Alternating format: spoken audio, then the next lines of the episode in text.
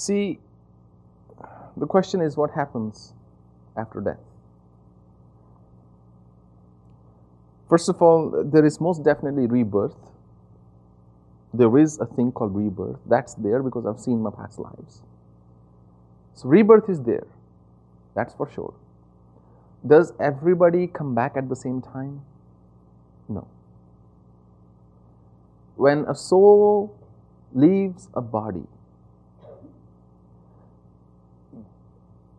because you become, you'll have to take my word for it because I can prove it. Because the soul becomes the supreme soul, you can create your own world. This world is a creation of collective consciousness. Your world is a creation of your consciousness. For example, if you are feeling happy inside, everything looks great. Even India feels better than heaven. If you feel sad inside, then the whole world looks doom and gloom. When somebody passes away, at that time, depending on first A, their final state of mind, the final thought they had when they left their body. B, what was their training like throughout their life, their mindset. C, their karmic account, what it's looking like.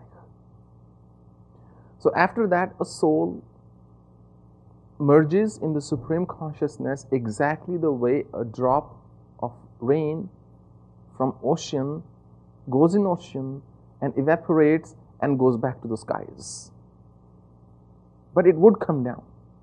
But it would come down as a new drop, not as the old drop it was, because it, it became the ocean at one time. You can't say the same drop rain back. So when a new drop comes, it has the elements of many, many millions of other drops.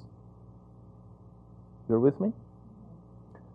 Similarly, when a soul departs, the same soul actually cannot come back, even though our scriptures would say that's what happens.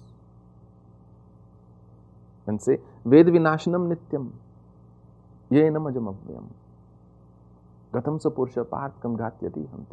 That essence never dies. It's indestructible. But my personal experience says that it transforms. And that's why we don't really have a memory of the past life. That's why everything you learn in this lifetime is going to stay here. Ram गए रावण गए जो को बहु परिवार कहे नानक फिर कुछ नहीं सपनों जो संसार It's doesn't matter who you are, you're gonna die one day. Nothing's gonna stay. And it's just like a dream. So when you see a beautiful dream, it doesn't matter how how long or how stunning the dream was, you don't remember everything. And once you come out of a dream, you can't go back into the same dream from the same point.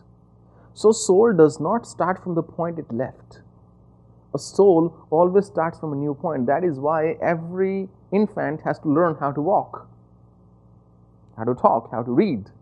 All that learning has to be redone. But what happens based on where you fall in terms of uh, your people around you, your consciousness around you, that has an impact on you as a soul.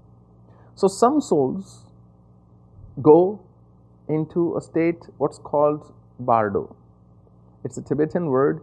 I don't mean to say that that philosophy is any better or anything, but it's a state of void. Nothing happens in that state. I don't believe in heaven or hell. I think any heaven or hell is this is it. What you live through in your life, this is it. Some souls find a womb quicker than other souls. If you have a million dollars, you can spend a million dollars, you can buy stuff worth a million dollars. If you only have $50, you can only buy $50 worth of stuff. So the base, the amount of karma, good karma you have in your store, that determines what kind of a family you can choose. And then there is truly survival for the fittest in a way. Millions and millions of sperms will get in line to get the womb they want. and only one will survive. And the rest will first get recycled in the nature. God knows it may take them another year, two years, 10 years, 20 years, 200 years, 400 years before they get another chance like that. And then they'll come back, unite with another egg at another time, and come into existence at that time. The more focused you are, the greater your willpower. The greater your willpower, the more you're in control of your own destiny in this lifetime and the next. If you have immense control on your energies, you can dictate I'm going to choose this womb, on this day I'm coming. And actually be born that day in a family of your choosing.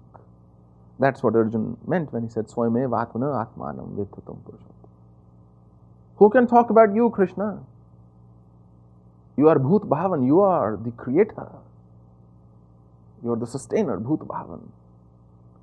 You come at your own sweet will and you leave at your own sweet will. Any yogi can do that. Any even devotee can do that. Provided they have that strength of the will to say, you know, we bring so many changes in our lives by thinking about it. We say, This is what I want. We keep thinking, and it starts to happen in our lives.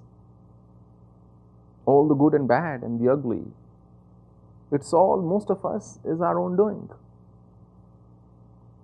There is nothing stopping you, there is nothing between you and the whole universe then once you are no longer confined by your body. You are out there free. The fragrance of this rose, wherever it will go, it'll take that fragrance with it.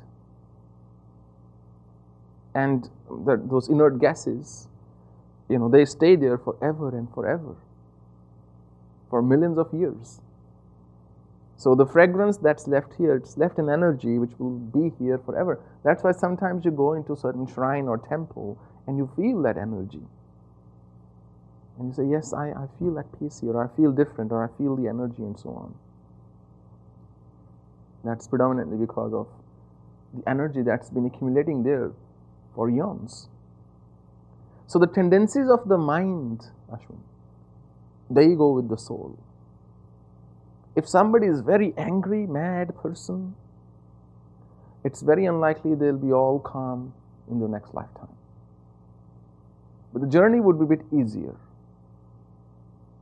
depending on what family they are born into. Even if though it's even though it's a new drop, it still has the properties of water. Right? So certain properties stay with the consciousness even though even if it's just one tiny molecule of the same drop that's come back it is enough to talk about the complete properties of water. So when i talk about my life or my past lives i mean my existence as i see that one tiny molecule that somehow got saved and traveled. If in the last few million years even one mistake happened in your genetic setup you would not be here today your parents, your grandparents, your great grandparents, your uh, forefathers, your ancestors, and people earlier and earlier, everything went right in the chain for you to be here today at an individual level. All of those had an impact on your lives. So, is my life independent of the people around me? No, nobody's is. The action of one person has an impact of all those around them. So there was a collective consciousness. Having said that, there comes a time, as I said earlier, the more your focus, the greater your willpower.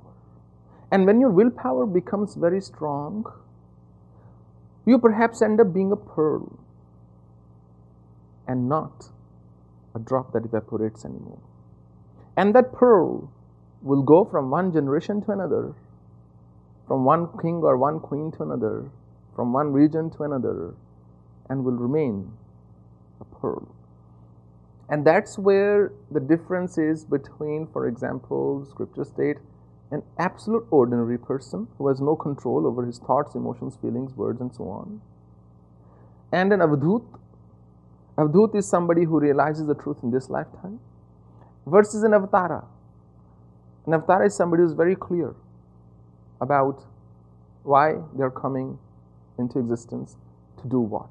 So they bring a certain amount of, um, okay, we can use that word, energy with them to do what they have.